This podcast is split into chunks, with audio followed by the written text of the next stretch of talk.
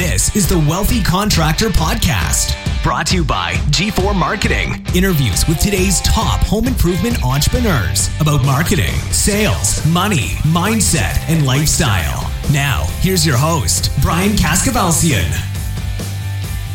All right, everybody, welcome to another episode of the Wealthy Contractor Podcast. This is Brian Kaskavalian with G4 Marketing Group, and today I have Scott Berman from Florida Window and Door joining us. Scott, welcome.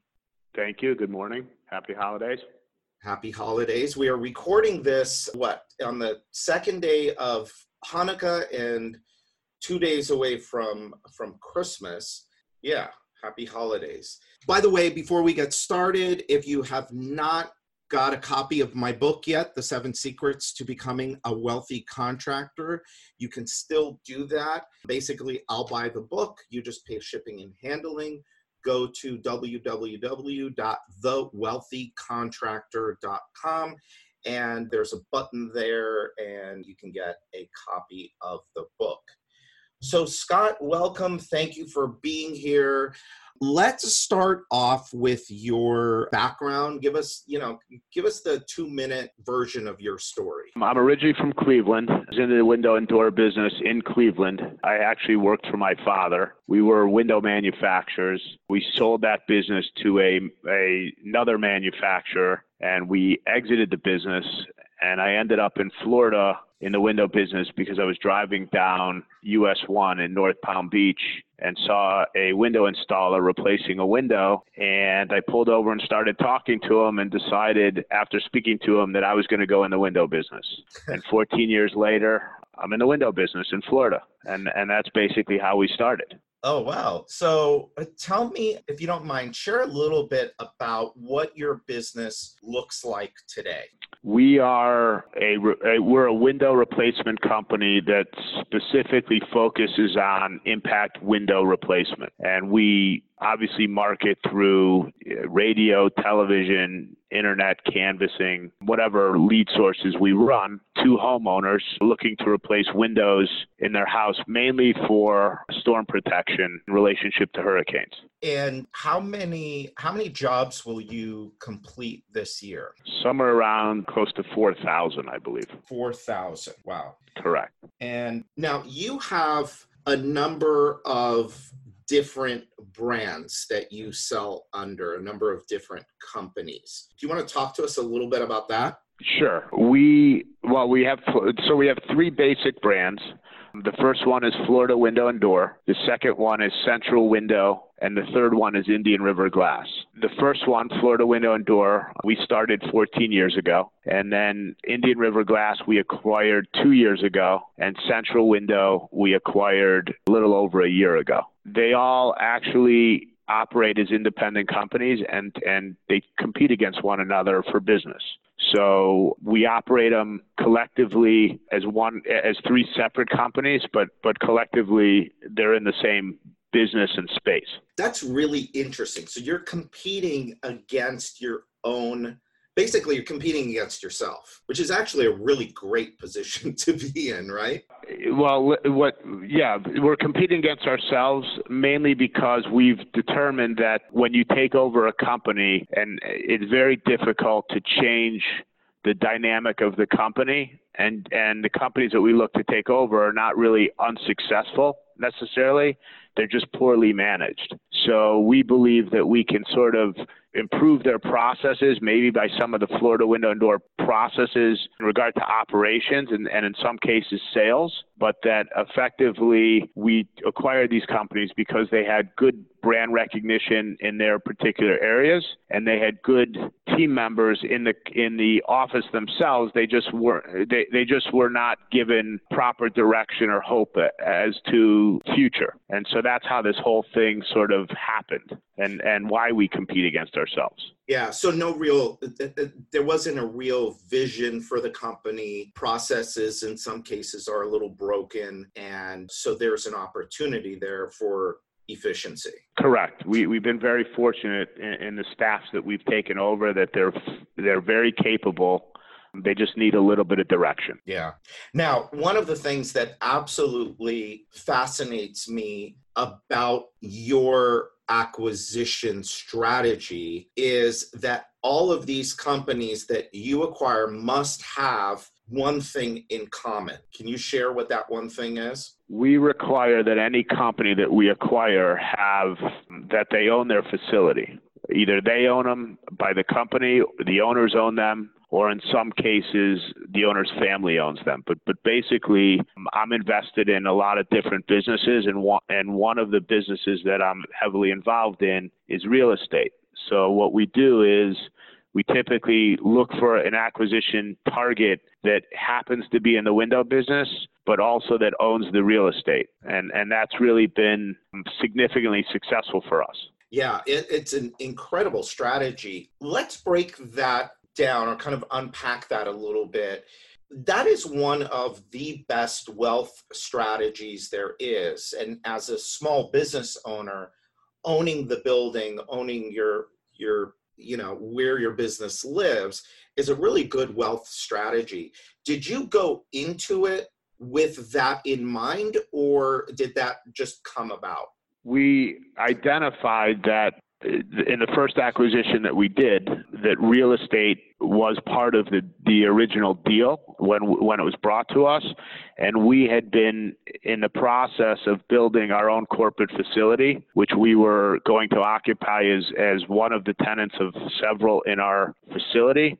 So we determined that you know, really from, as you said, from a leverage perspective, the real estate is an important part of doing business, and, and we wanted to control our own destiny in regard to that. So my personal feeling is is that it is a great wealth builder, and you know why pay rent to somebody else if you can pay rent to yourself? Number one, and number two, most of these comp the, the two companies that we happen to acquire had been in their existing facilities for you know 20 or 30 years. So why not acquire them because the facilities? Because at the end of the day, the customer knew where those facilities were. Why would you take the risk of moving, which would only damage the brand? Yeah. So it, it, it really it really revolved around more or less just the right timing, the right deal, and then ultimately this was our philosophy, and we continue to look at deals often, uh, but turn down a lot of deals because one of the components is is that the real estate isn't a part of it, or or the or the company is leasing the real estate, yeah, which which makes it less attractive for us. Yeah. So if we take that to a a company that might be doing a million dollars a year, a couple million. In fact, I was on the phone with a client the other day, and one of the questions they had for me, we were going through, kind of going through their financials. Their financials were really strong. I was, I was really impressed and there was a building that they had the opportunity to buy. And the price was like it, it, they're in a i guess they're in a market where the price was just ridiculously low. It wasn't south florida prices. But uh, you know and i told them i'm not an accountant. I'm not an attorney. You got to go talk to a, a real professional. But i said looking at your numbers it's probably one of the best ways of of using your free cash flow is going and buying the building. Can you can you just talk a little bit about the mechanics? So, somebody that's renting right now that would be interested, listening to this and saying, Yeah, that sounds great, but how do you actually make this happen? Can you talk a little bit about the mechanics of how you make that work? Well, well, first let me say this: I'm not an accountant, so I can only speak from a business perspective. Right. But but what I what I can tell you is that not you know the important thing of buying a building is is that first of all, interest rates, as everybody knows, are exceptionally low. So if the building that you buy is a good value and you consider that inflation is somewhere between 2 to 3% a year and you consider that interest rates on a building are around 4 a little over 4%, let's say, depending on your credit and your banking relationships. It's that's pretty much a break even point of the interest against the inflation. So if the asset is appreciating at that rate, you you have basically broken even between the interest expense and the appreciation of the building. The flip side of that and the tax consequences are that instead of paying rent, you are paying debt, which you're paying down. So it's so in essence, it's a forced savings plan for the business or the owner. And the second part of that is you have depreciation expense that you can apply to your taxes relative to either you set up a separate company or you run it through the existing company. So there so from our perspective, we look at it more or less as we're able to get the maximum amount of depreciation in the building, the amortization of the asset, and and we find that we're buying buildings that are in good locations. I, I wouldn't suggest a company just buying a building to buy the building and it's in a bad location. You have to look at the deals separately. One is the real estate and one is the window or operating company. So if the real estate's bad, don't buy the real estate. If the company's bad, buy the company. But if you can find both, I would strongly urge you to find both, or if you can acquire a building in a good location, if you believe that that location is going to appreciate in value and you can move your business there, I'm a big proponent of that. And, I, and I've done it at Florida Window and Door, we built a, a facility in, a, in an up and coming area that was, you know, somewhat it was somewhat derelict in terms of the quality of the area. But we spent a lot of money building, uh, rebuilding this building and our location. And at the end of the day, it's turned out to be a phenomenal investment. And what we found is is that companies have now started to revitalize the area around us because of our investment. So we were ahead of the curve by two or three years but it ended up being a phenomenal investment two, two or four years later. And, and that's really what you look for. So while you're making money in the window business, you've now had an asset that you've taken risk but you've also seen significant appreciation in the real estate side. So it's a win-win on both sides. And now what happens is we're paying our we're paying basically our rent to ourselves to pay the mortgage. So effectively we're paying the mortgage down, which again is a forced savings plan. Right. And you're getting the that's how it works. Yeah, and you're getting the depreciation, which is a non-cash expense that comes off of your your taxes. You're getting Correct. the depreciation. I mean, it's just it's a it's a it's a huge win yeah, I was blown away when you first uh, told me. It Just by the way, Scott's been a a G4 client for a couple of years, so I, I kind of knew this going into it. But I was just blown away when he first told me about this strategy. Just absolutely killer. It every time I have this conversation too, Scott. You know, I'm down in you know you're up in in in West Palm Beach, and I've been actually been up to your office. And when I was driving down the street, and it was two years ago, I think, or two or th- yeah, probably a couple of years ago when you first were moving into that building and as I'm driving there, I'm thinking, God, what the hell? What is this neighborhood? And then now, you know, it, you you timed it right. You knew that, hey, if I put some money into this place, it's going to work. But down here, you know, we just moved our office and we were looking for something to buy, and there was nothing. I mean, like, not, we could have bought an office condo, which I think is probably one of the silliest investments you can ever make, but that's not here or there. It, it, listen, it's all about it's all about timing. I mean, yeah. it, you know, again, it's it, you know, and and that's that's the other thing I would tell anybody is that don't don't get emotionally involved. It's it's about timing. So you know, we were fortunate; we were at the right time at the right place. But you know, you, you can't get emotional, and and it, unfortunately, real estate values are, uh, in my mind, exceptionally high right now. Yeah. But that doesn't mean there aren't values out there if you can if you can find them, and yeah. you just have to keep looking. I mean, and and where you are, it's almost impossible, as you know. Right. And so that's the, and then that's what I was going to say is so now I've ended up with this, you know, this big rent payment that just every month I make it, it just pisses me off because I know, I know exactly who I'm making richer and it kind of pisses me off, but you know. Well, there's a real, there's a reason why real estate people are typically the wealthiest people in the country. Let's right. just put it that way. Yeah. So, okay. So I, I, just thought that for the listener, I think that that's you know it's it's it's really encouraging, and I think it's such great advice. To eh, you know, my mentor told me you you make the money in the business, and in some cases you're going to leave the money in and you're going to invest it to grow the business. But what you also want to do is you want to take money out of the business and put it into other assets so you don't have all of your eggs in one basket and you've done that just masterfully that's so, correct. So let's talk about poorly managed companies and process. So let's go back to you met the guy that was uh, installing Windows 14 years ago and you decided to get into the window business. Now, you already had some experience with the window business. What was kind of what was the first process that you put into place at Florida Window and Door?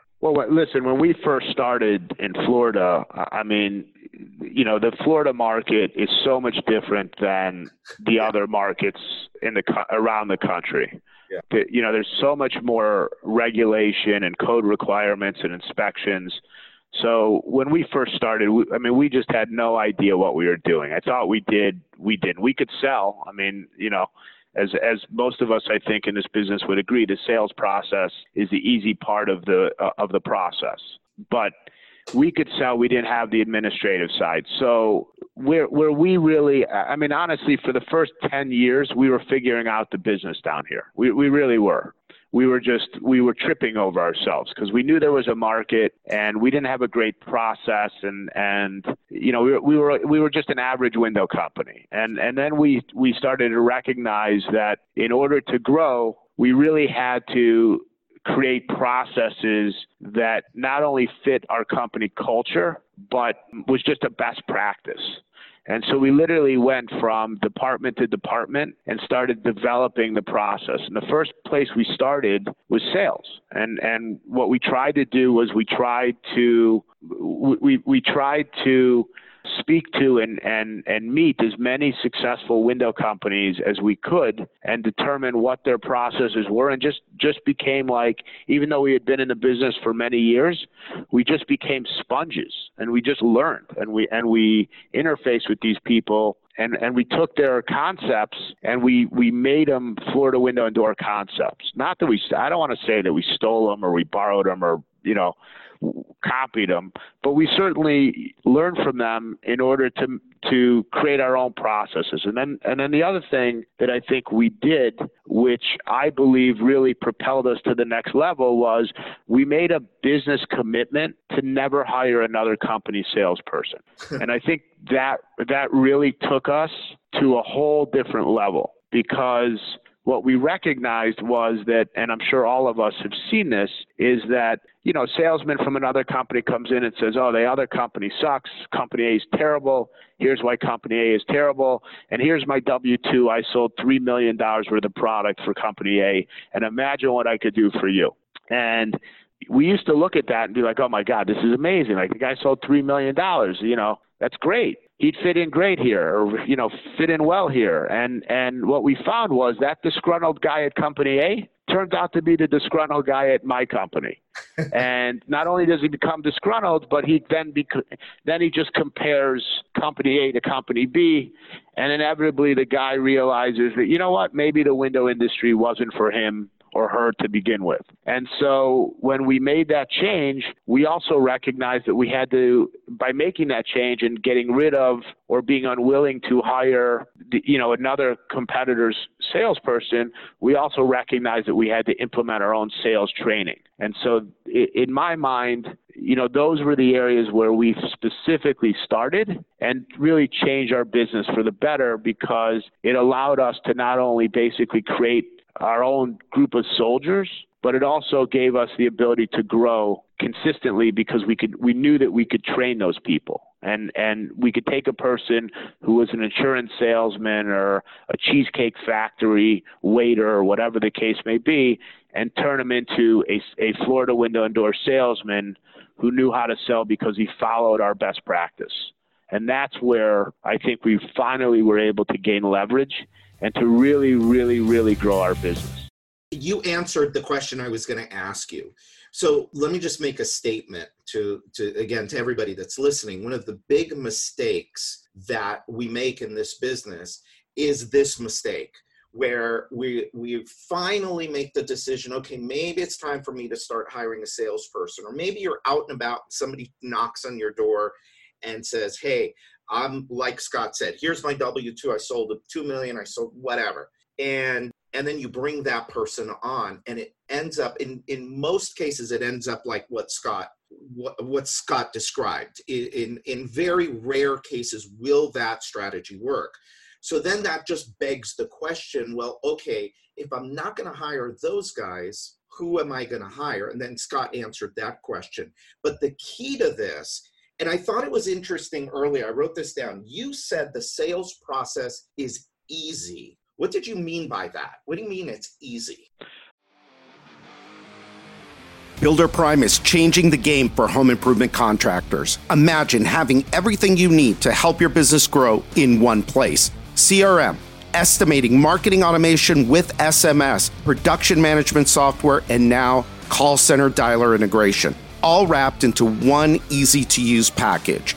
And it's never been easier to switch CRMs. Hundreds of contractors trust Builder Prime to grow their businesses with powerful reporting tools to see which leads are making money, which sales reps are the top performers, and where to optimize for the greatest impact. We're talking about winning more jobs, boosting productivity, and delighting your customers. Are you ready to fuel your business growth even faster without all the daily frustrations of your current tech stack?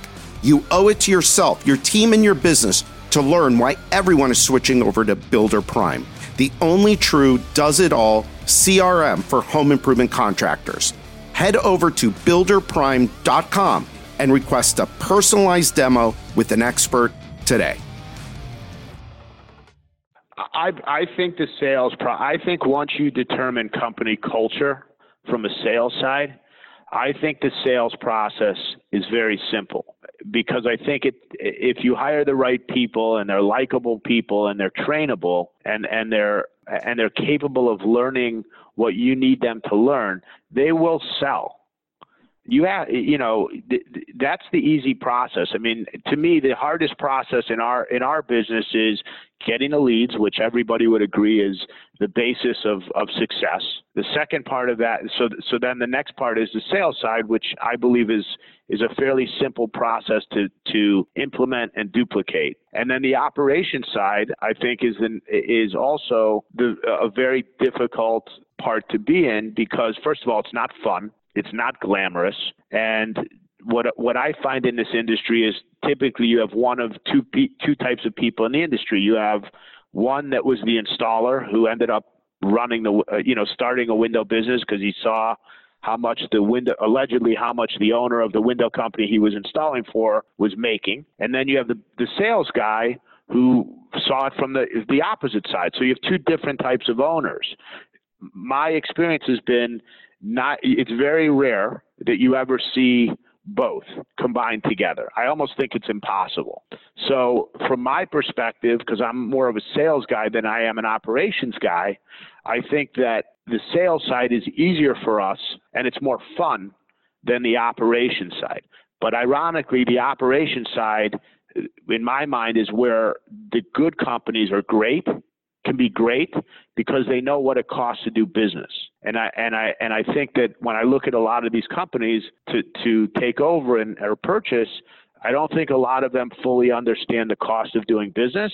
And as a result, their pricing is wrong, their model is wrong, and and in this economy they can survive, but in a in a in, in a difficult economy they would be very hard pressed to survive. And so to me, when I looked at the most successful companies in this industry, they're good operators. They figured out the sales side, but they're really good operators. And and and that I think is the difference between the larger companies and the smaller companies. Smaller companies are still selling. They're just not selling for the right price or enough uh, enough and then at the end of the year they turn around and say why. That's been my experience. Yeah. Well, and it's been my experience as well. And and by the way, you, you that's listening and me, we just got a really, really good lesson on how to successfully operate this business. There was a lot in what what you just said. But to go back to the sales process being easy, I happen to agree with you because you know there's a lot of sales quote unquote systems out there. There's people out there, you know, there's there's one person that I recommend, there's somebody that you recommend, but really what they all of these quote unquote systems are just your version of taking two or three systems and making it fit your culture. And the important thing that that you said was that you do your sales training um, yourselves. It's an integral part of what you do. And selling is a system. It is a process. You do this first then you do this then you do this and that can be taught. So, how much time do you spend, or how much time do your salespeople, not you, but how much time do your salespeople spend each week in training? We have sales training sessions four days a week, and and we're constantly role playing and making sure that they're capable of selling. And and before they even get into the field, they're they go through classroom training that lasts, I believe, well, depending on the size of the class, which is usually 10 to 15 people, they could they're in there typically three weeks. So I mean, when they get out of training, then they go into the field for further training, and I would say by the fifth week, they're allowed out on a lead on their own. I mean, it may you know it may vary depending on the the the aptitude of the person relative to our testing process, but they are it's a five week training session. And what you find is is that there's a lot of people who don't even make it past the first couple days. Right. So you have you have you know you have tremendous we we we hire all the time and we're always hiring and our classes are always running but the the absent the what it basically is is the class is set up not only to teach you, but it's also set up to weed out the people who are going to be weak in the field anyway. Before they ever touch a lead that costs us a fortune, yeah. they're weeded out of our system. So basically, they don't even make it to the finish line. And, and that's on goes, purpose. Yeah. And this goes back to what you were saying before about understanding what it costs to do business, your pricing model, your profit model, and when we were talking about process, that leads, creating leads is one of the toughest things to do in this business. And it's not getting any cheaper and it's not getting any easier. So, another mistake, big mistake that a lot of people make is that they hire somebody, they think the person's good, they give them the pitch book, and then they give them a lead without putting them through the training program. And so, correct. Look, doing 4,000 you know, selling over 4,000 jobs a year does not happen by luck. It doesn't happen by accident. It happens through, you know, w- listen to some of the words that Scott used role playing, classroom, training. By the way, let me ask you something. When you, you didn't, how many salespeople do you have now? I believe we have close to 50. Okay, 50. So when you had five, did you do role playing? Did you have a classroom? No. Did you do training? No. You didn't? No, but we should. But we should have. It's it's inexcusable to me that we didn't. But we okay. didn't. That's the right answer, right? It's inexcusable because the only way you get to fifty, and or or even you know a really good five, it doesn't matter. You don't have to do Scott's numbers. You got to do the numbers that are right for you. But Uh, uh, but I knew he would say that, right? It's inexcusable, right? Uh, uh so if you want to grow this business and you want to do it the right way, you got to figure out the sales piece as the owner, and then you got to go make leads. So you got to take off your sales hat and you got to go now become a marketer and you got to make leads and then make sure that those get installed properly. Let's talk about because one thing that I'm pretty certain about you, and correct me if I'm wrong, is you don't take on outs you don't have like investors and you don't take on debt aside from the real estate deals, right? You didn't build your business no. by taking on debt. No. It was all done through cash flow, right? Correct. Okay. So, in order for you to be able to have done that, how important is profitability? Oh, I, I mean, listen, profit. This is the amazing thing of this business. Um, everybody talks about volume. Nobody talks about how much money anybody makes. Yeah. Here, so uh, you know, you all you, the opposite. right. So I read your book, and and it was dead nuts. And I sent you the email saying, listen, you know, the, the book was an amazing read because it it hit on everything that is problematic in our industry that people avoid. So I always use the analogy to my management team, which is I could be riding up in an elevator with five window people in the window business. And the only question they're asking is how many windows did you make or what was your volume? Nobody ever speaks about how much money they make or what their return on their investment is. And that and and I think part of that fascination has to do with the lack of sophistication of some of the people who are in our industry just by background. And I'm not saying it in a negative way. I'm just saying it from a from you know a lot of people in this business, many of whom, by the way, are, are, are significantly more successful than I am, but took the time to learn the financial statement side of it and the financial side and the cost of doing business. And and you know, I was with somebody recently who who is a competitor of mine down in Florida and we were talking about business and they used the ability they used the analogy that was striking to me, and I, I haven't forgotten it. And it was, well, if I have money in the bank, I think I'm making I'm making money, and and that's that that couldn't be further from the truth. Right. But you know, I, I think that people in our business don't understand how expensive it truly is to operate their business. They don't understand if they have the right insurance, if they have the right liability coverage, the, you know, the right compensation programs, et cetera, et cetera. And I think it it you can see that when you go against some of these people in the marketplace and they're 30% less than you. It's it's physically impossible. Right. So, you know, I, and I'm not I'm not suggesting how other people should run their business, but we have seen a lot of financial statements of companies in the last 2 years and it is mind-boggling. I mean, it it it, it is mind-boggling. So you know, it's it's it's the, the bottom line is in order to do the things you need to do in this business, you have to be at a proper price point and you have to be able to sell at that price point because if you don't, volume is not going to get you there. It's just not. Yeah. It's, it's it's unfortunate, but it's not. We're not uh, selling widgets. Yeah, I I say it now all the time. I'm not impressed by your top line anymore. I used to be. You know, I used to be. You know, I listened to those conversations. Wow, you did whatever 20 million. Wow, you did 50 million. Until I started to see the financial statements, and I'm like, you did 50 million and made what?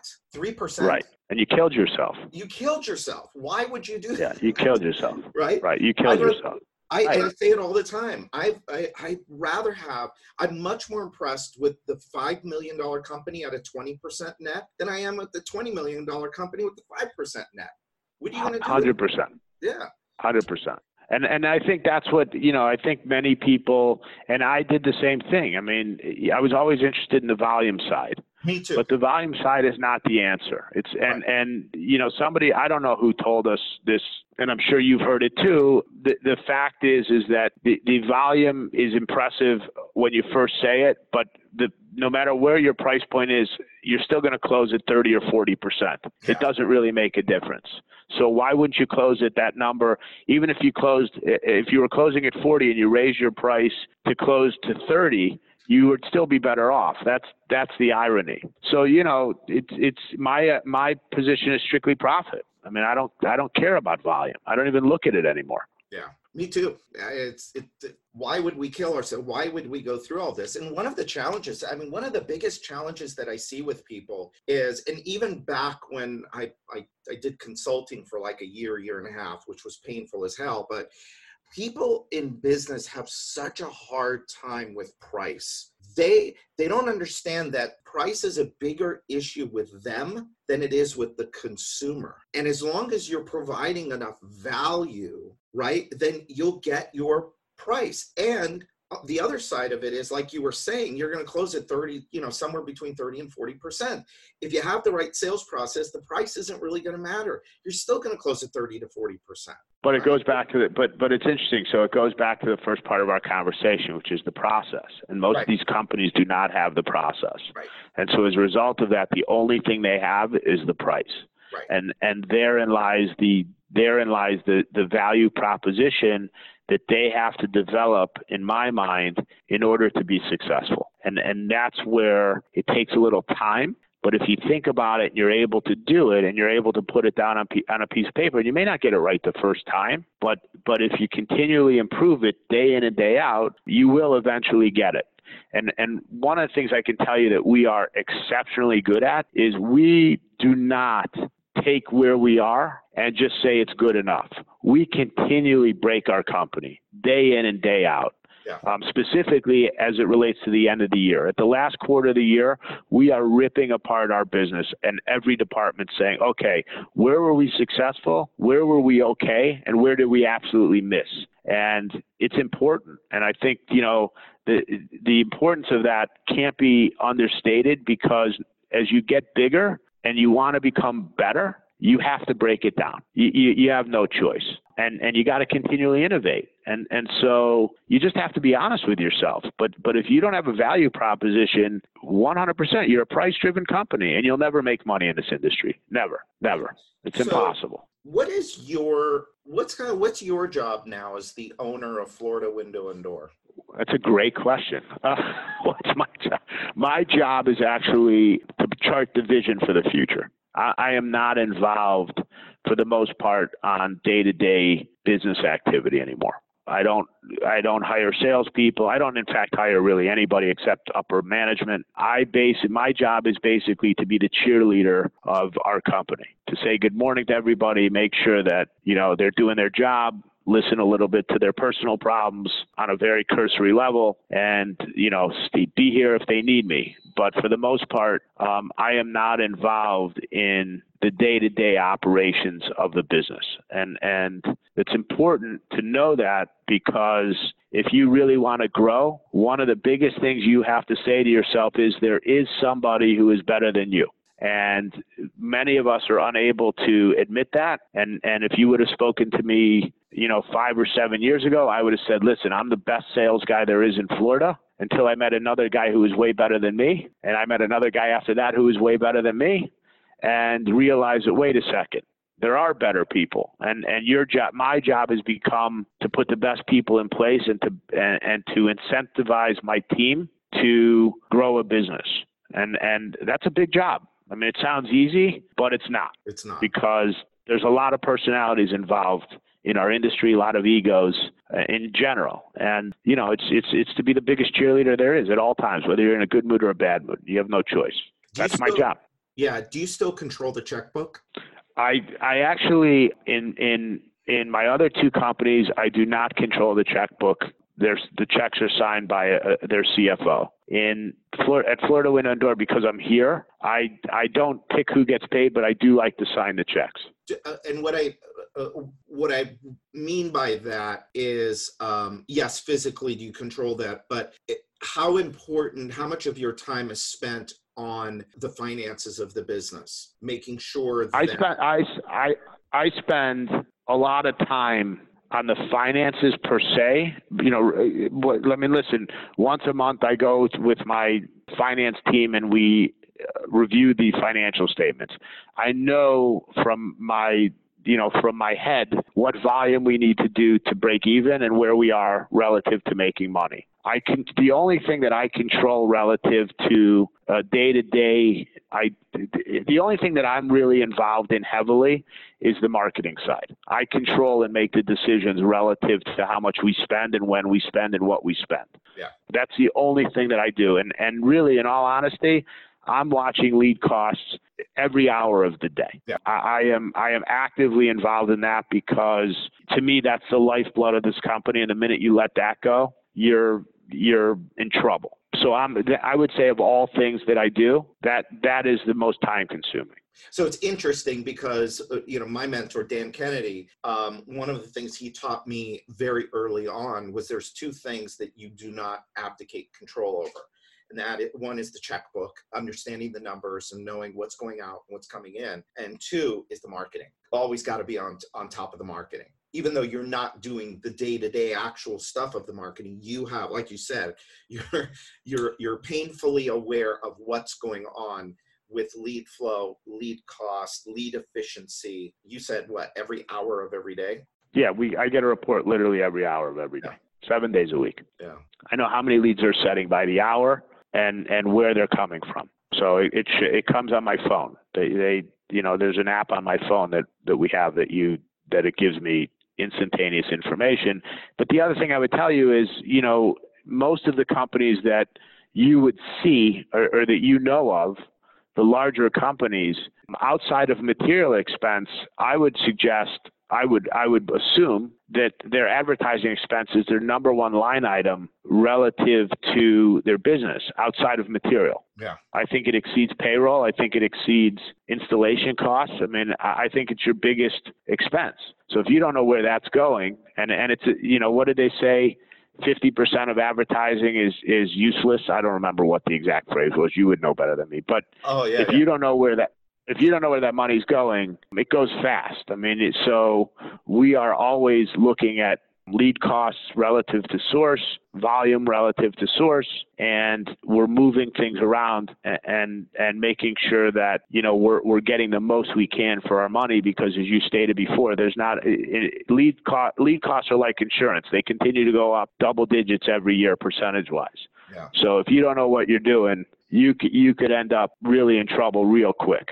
Right. Well, Scott, this has been awesome. We covered a lot of ground in this time. Thank you so much. Oh, let me ask you one last question. Let me ask you one last question. You're to go back, you know, just thinking back over the time that you've been doing this. What's one thing that you'd go back to to younger Scott and and maybe have done differently? I, you know what? I, I would say this. Um, the the one thing I would do differently if it was younger Scott 20 years ago is I would have picked up the phone to some of the more successful companies and gotten in touch with the ownership and asked them to mentor me. And I think you would have been surprised at the response of the uh, of the people in our industry because I think that we as an industry operate somewhat in a bubble because we're scared that we're going to share something that you know is like the the Coca-Cola formula but I, I, I think that's the intimidation factor of being in this industry, uh, you versus the larger companies.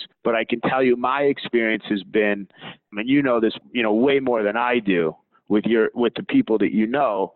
But when you see these people in our industry at, at events or whatever the whatever situation you happen to run into them in, they are willing to help you they are open. And and I think that as a young person you should take advantage of it because there's a tremendous amount of knowledge there and you, you know it's there. I mean you're not going to read this stuff in a book and you're not and and unfortunately 90% of the stuff you hear you're going to turn around and go okay I, I you know when you leave the meeting you're not going to implement. But it could be that 10% it could be the difference between being good and being great or being average to good. I mean, it depends on where you want to go. But that would be the one thing that I would suggest. And, I, and the last thing I would suggest is rest assured of one thing all of us in this industry, regardless of size, have the same challenges. So just because I'm bigger than the guy next door in, in business doesn't necessarily mean that I'm any happier or I'm any more successful. Success is a matter of your own definition. Yeah. So don't be intimidated by the volume, but ask the questions. I think Yeah. you'll find that, that most of the people in our industry are, are certainly at our at our point are willing to help and, and you never know what could happen. Keep your mind open. Yeah, it's you know I tell the story all the time about somebody introduced me to Charlie Gandell, who's now he's been a client for 10 years. He's a dear friend, but I met him probably 20 years ago when I was young, and I was so intimidated by him. I went to his office once, got advice, and left and never went back just because I felt so small. And happens all the time. Yeah, and the reality of it is that Charlie was happy to help. And, and I, it- you know, and one of the things too, and I don't know if you feel this, I feel this, that as entrepreneurs, as business owners, we're pretty lonely. Most people don't understand us. To most people, we're weird. And when somebody knocks on your door and is like you and wants to open up and share with you, you want to do everything that you can do to help that person because now it's like, okay, now there's somebody else in my club. I don't know if you feel that way, but that's kind of been Yeah, my 100%. experience. Yeah, hundred percent, and that and that's why I say to you that you know there's a lot of information out there, but but I think that if you really went up to a competitor in your marketplace that was larger than you, and and it's not going to happen every time, but I think you would be surprised at the response you would get. And and you know what's funny is I remember I went to an event and and ran into a I never had met the person, but they were a competitor of ours in one of our markets, and I went up to him and introduced. I, I was standing in line at lunch with him. He was in front of me, and I introduced myself to him, and we ended up having lunch together, and we sh- we shared a lot of the same war stories. And and you're 100% right. You had instant camaraderie. I mean, it, Yeah. it was like, oh my God, it's amazing. Like this guy, really? I thought you had all the answers, and we've become very good friends ever since. And we compete. And and what's interesting about what's most interesting is is that I well my policy is I don't hire anybody from another company anyway. But now specifically when one of his people come to me for a job, I call him and I'm like, hey, listen, so and so's looking for a job. Just want to give you a heads up. Yeah. So I won't hire from his company, and I don't think he would hire from mine. And and we we have good comparable data. And, and the last point I would make to you is, speaking of being lonely, you know, listen. The other the other part of the story is is that when business is bad, you always think it's only you. Or when leads are slow, you only think it's you. What value would you have if you could pick up the phone to one of your competitors in the same marketplace and say, "Hey, hey, Tim, how's business day?" Oh, leads are really slow. Wouldn't you feel a little better? Right. I think you would. So Right. there's a lot of there's a lot of advantages to it, and and I do think that you you got to get out there and be a little less insular in the in, in your business, and and you won't get accepted all the time. You may get rejected more than you think, but I think at the end, you when you do maintain or build that relationship, it will provide benefits down the road for sure. Absolutely for sure. Yeah. So you know what's interesting about that is, you know, talking about going to the competition, because most people would think, oh my God, I can't go to my competition. That they, they won't want to share. Everything is and and what, what's crazy about that is that you, you know, like uh, your friend and mine, Brian, Brian Elias from 1-800 Hanson's, he when I when I first met him years ago, he was he told me I uh, my competitors can call me up, they can come here. I'll give them my sales scripts. They can sit in my call center. I'll give them whatever they need to be successful. And that blew me away. But that's one of the things I write about in the book. It's like to be really successful in anything that you do, you have to believe that there's more than enough for everybody. Well, and listen, you just I- I- I- demonstrated that. I agree 100%. And I also think, you know, again, knowing Brian, I also think Brian is confident enough to know that 90% of his competitors, if not more, could never do what he has done. Right. So I, I think there's there's the fact that you know I'm happy to share with you because I know the minute you leave my office, your head's going to be spinning so fast that there's no way you can duplicate what I'm doing. Yeah. And and I, and I think that's the difference between a lot uh, what Brian does and what the next group of companies does is he's going at 100 miles an hour and everybody else is going at 30 and and and they don't even know you know he's lapping them and they don't even know it. So i think it i think it comes from confidence and comfort in your own skin and and knowing that i got nothing to lose because I, I really know you can't duplicate the culture, which goes back to why I believe the culture is the biggest part of a business and not hiring other people from other companies. It, it, it's all like a, it's all a big circle. It- It's just a big circle. Well, And Brian, Brian epitomizes that. I mean, he Right. really does.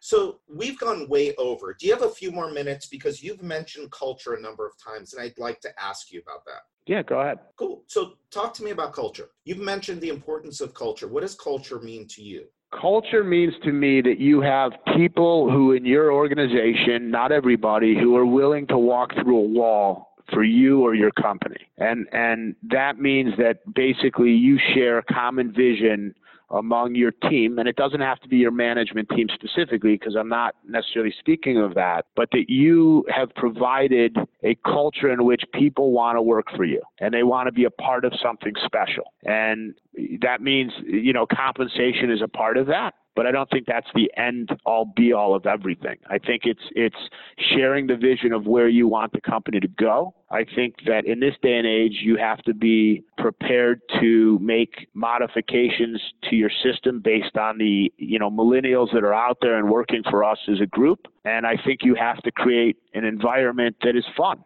and that you know while you're selling windows and it and it is a drag some days. You have to get everybody excited to be a part of an organization. And i think if you look at it from an ownership perspective whether you have 5 employees 10 or 200 or 400 you guys we all know who the who the negative people in our organization is or are. And i think you have to you have to really strongly weed them out. And and you know you can read a hundred books on it good to great what you know e-myth or whatever other books you your book. But but at the end of the day if you have a negative person in your organization you got to get rid of them no matter how painful it is and how much time it takes to replace them because it corrupts your culture It just corrupts it, and and and it corrodes it from within. And then the last thing I would say to you is when people come to interview with you, they have to feel the energy in the organization. And and so you know you should hire people when you're holding a sales meeting and you have people in the office so they can talk to people informally about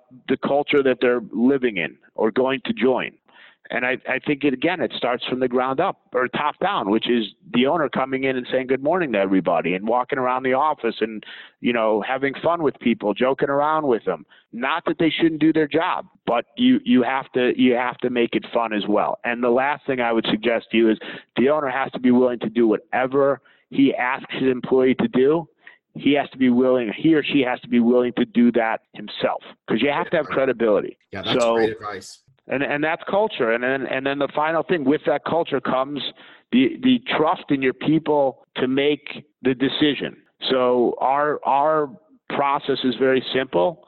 We can have a we can have an employee make a mistake and we accept that mistake. We're not happy about it, but they make the mistake, and and we'll we'll live with that mistake. But but however, if it's an ethical mistake, it's immediately ter- the person is immediately terminated because we have no room for that. And and so you know, as a result of that, I think everybody understands what they're doing and and what we want them to do. And the and the and the final analysis of everything I can tell you, and I learned this a couple of years ago, and I and to me, it's it's a lifesaver is that when we give when we give responsibilities or tasks to our employees we make the manager write them down and we and we make the person who is taking that responsibility, the the coworker, not the manager, we make them write back to us what they heard in the meeting so that we, we know 100% that we're both on the same page. Because when I'm saying something, you hear it one way, but I may have attended it a different way. And by you writing it back, you know immediately what I know immediately that you understand. You're not just shaking your head, just trying to get out of a meeting. And it, and it's been a game changer for us. I love that. That's cool. So those are all the things. It's a pain in the ass, excuse my language, but it, it eliminates confusion and it, and it eliminates distortion of message. Love it. And all those things and all those things lay the foundation for you to, to be able to grow because you can pull that information out of your computer and say, wait a second, remember I gave you this paper, you know, you agreed and you wrote back and said you agreed and here it is in my file. How come it didn't happen. Oh well, I forgot, or I well that that's not how that was supposed to be. We agreed on this. Yeah.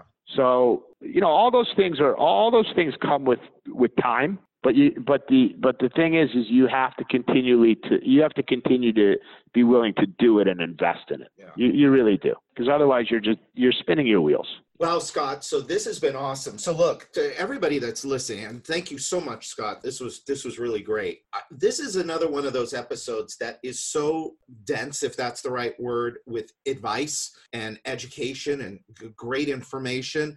I would suggest you go back and you listen to this one two or three times because each time you listen to it, you're going to get something else. There was a lot packed into this episode. So, Scott, thank you so much. Thank you again for taking My pleasure. time. Have a great really holiday. Appreciate it. You, I appreciate you. And to everybody listening, this is Brian Kaskavalciyan with G4 Marketing Group. This is the Wealthy Contractor Podcast. And until next time.